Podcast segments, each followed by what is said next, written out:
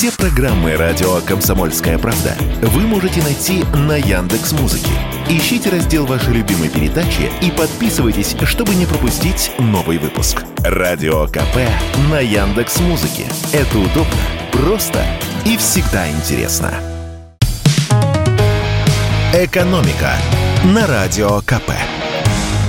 Здравствуйте, дорогие радиослушатели! В эфире наш ежедневный обзор главных экономических новостей. И сегодня мы немного поговорим об экономических последствиях землетрясения в Турции для наших туристов. Ужасная трагедия в Турции унесла жизни тысяч людей, разрушены тысячи домов. У российских туристов на этом фоне возникает вопрос, стоит ли ехать на отдых в Турцию в ближайшие месяцы и насколько это безопасно. Эксперты туристического рынка говорят, что на отпускные планы землетрясение повлиять не не должно. Оно произошло недалеко от границы с Сирией, это почти 700 километров от Анталии и еще дальше от Бадрума и других курортов Западной Турции. Никаких разрушений в городах, которые популярны у наших туристов, не было. Как объяснил нам президент Союза туристических агентств России Сергей Голов, все проданные туры действительны, ничего не отменяется. Да, есть небольшой процент клиентов, которых произошедшее могло взволновать, особенно если семья планировала отдых с детьми.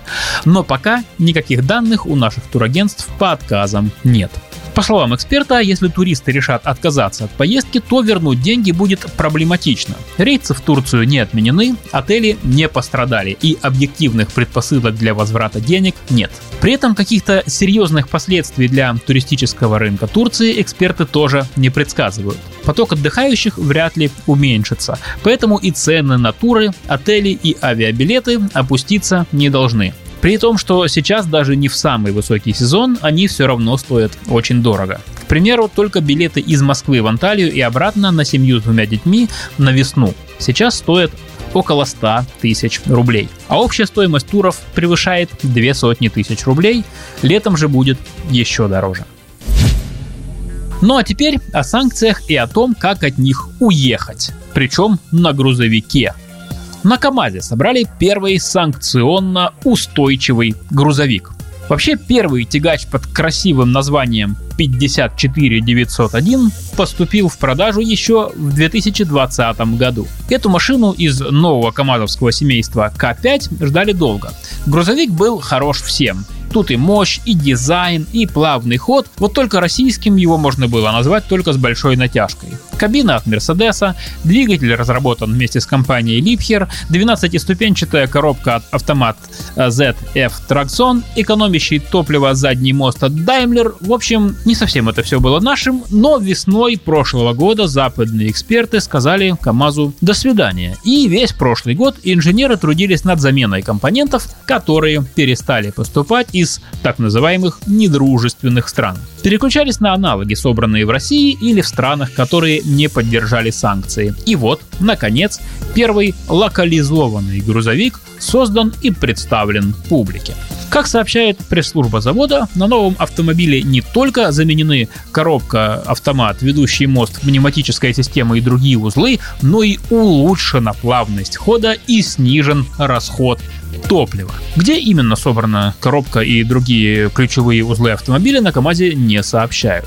Вот есть только такой момент. Цены на новые машины кусаются. Еще пару лет назад грузовики К5 можно было купить за 7 с небольшим миллионов рублей. Но теперь даже тягачи с пробегом 22 года выпуска стоят от 12 миллионов. Новые грузовики, понятное дело, вряд ли будут стоить дешевле.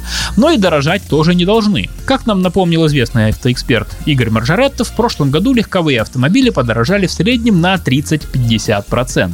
И в этом году уже не будет серьезного роста цен ни на легковушки, ни на грузовики, потому что если они будут дорожать, то их попросту не смогут купить. Кстати, мы не упустили возможность ехидно поинтересоваться у эксперта, как же это так. Ведущие мировые производители перестали сотрудничать с КАМАЗом, и вот после этого завод заявляет, что характеристики машины стали лучше. Но тут, по словам Игоря Маржаретта, это смотря с чем сравнивать. Если с предыдущими моделями КАМАЗов, то возможно, но импортозамещение деталей ведущих европейских фирм на той же машине вряд ли помогло принципиально улучшить ее технические показатели. Теперь о планах.